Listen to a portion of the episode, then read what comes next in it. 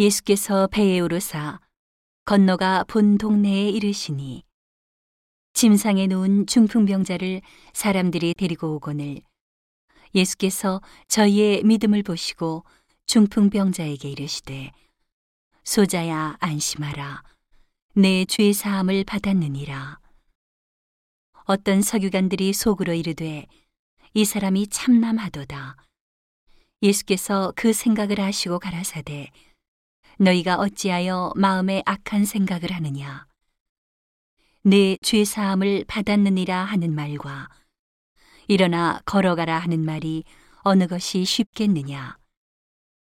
그러나 인자가 세상에서 죄를 사하는 권세가 있는 줄을 너희로 알게 하려 하노라 하시고 중풍병자에게 말씀하시되 일어나 네 침상을 가지고 집으로 가라 하시니 그가 일어나 집으로 돌아가거늘 무리가 보고 두려워하며 이런 권세를 사람에게 주신 하나님께 영광을 돌리니라.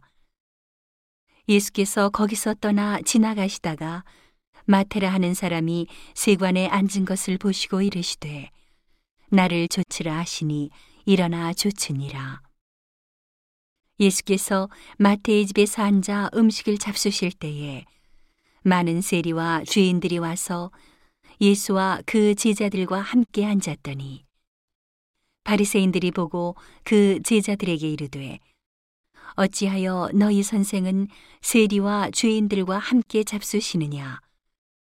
예수께서 들으시고 이르시되 건강한 자에게는 의원이 쓸데없고 병든 자에게라야 쓸데있느니라 너희는 가서 내가 긍휼을 원하고 제사를 원치 아니하노라 하신 뜻이 무엇인지 배우라. 내가 의인을 부르러 온 것이 아니요 죄인을 부르러 왔노라 하시니라. 그때 요한의 제자들이 예수께 나와 가로되 우리와 바리새인들은 금식하는데 어찌하여 당신의 제자들은 금식하지 아니하나이까? 예수께서 저희에게 이르시되 혼인집 손님들이 신랑과 함께 있을 동안에 슬퍼할 수 있느뇨. 그러나 신랑을 빼앗길 날이 이르리니 그때에는 금식할 것이니라. 생배 조각을 낡은 옷에 붙이는 자가 없나니 이는 기운 것이 그 옷을 당기어 헤어짐이 더하게 되며 새 포도주를 낡은 가죽 부대에 넣지 아니하나니 그렇게 하면 부대가 터져 포도주도 쏟아지고 부대도 버리게 됨이라. 새 포도주는 새 부대에 넣어야 둘이 다 보존되느니라.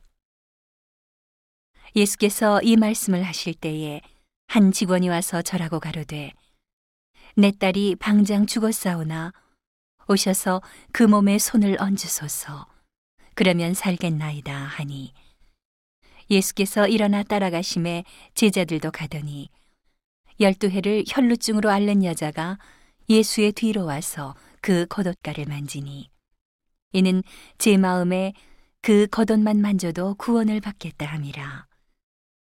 예수께서 돌이켜 그를 보시며 가라사대 따라 안심하라 내 믿음이 너를 구원하였다 하시니 여자가 그 시로 구원을 받으니라.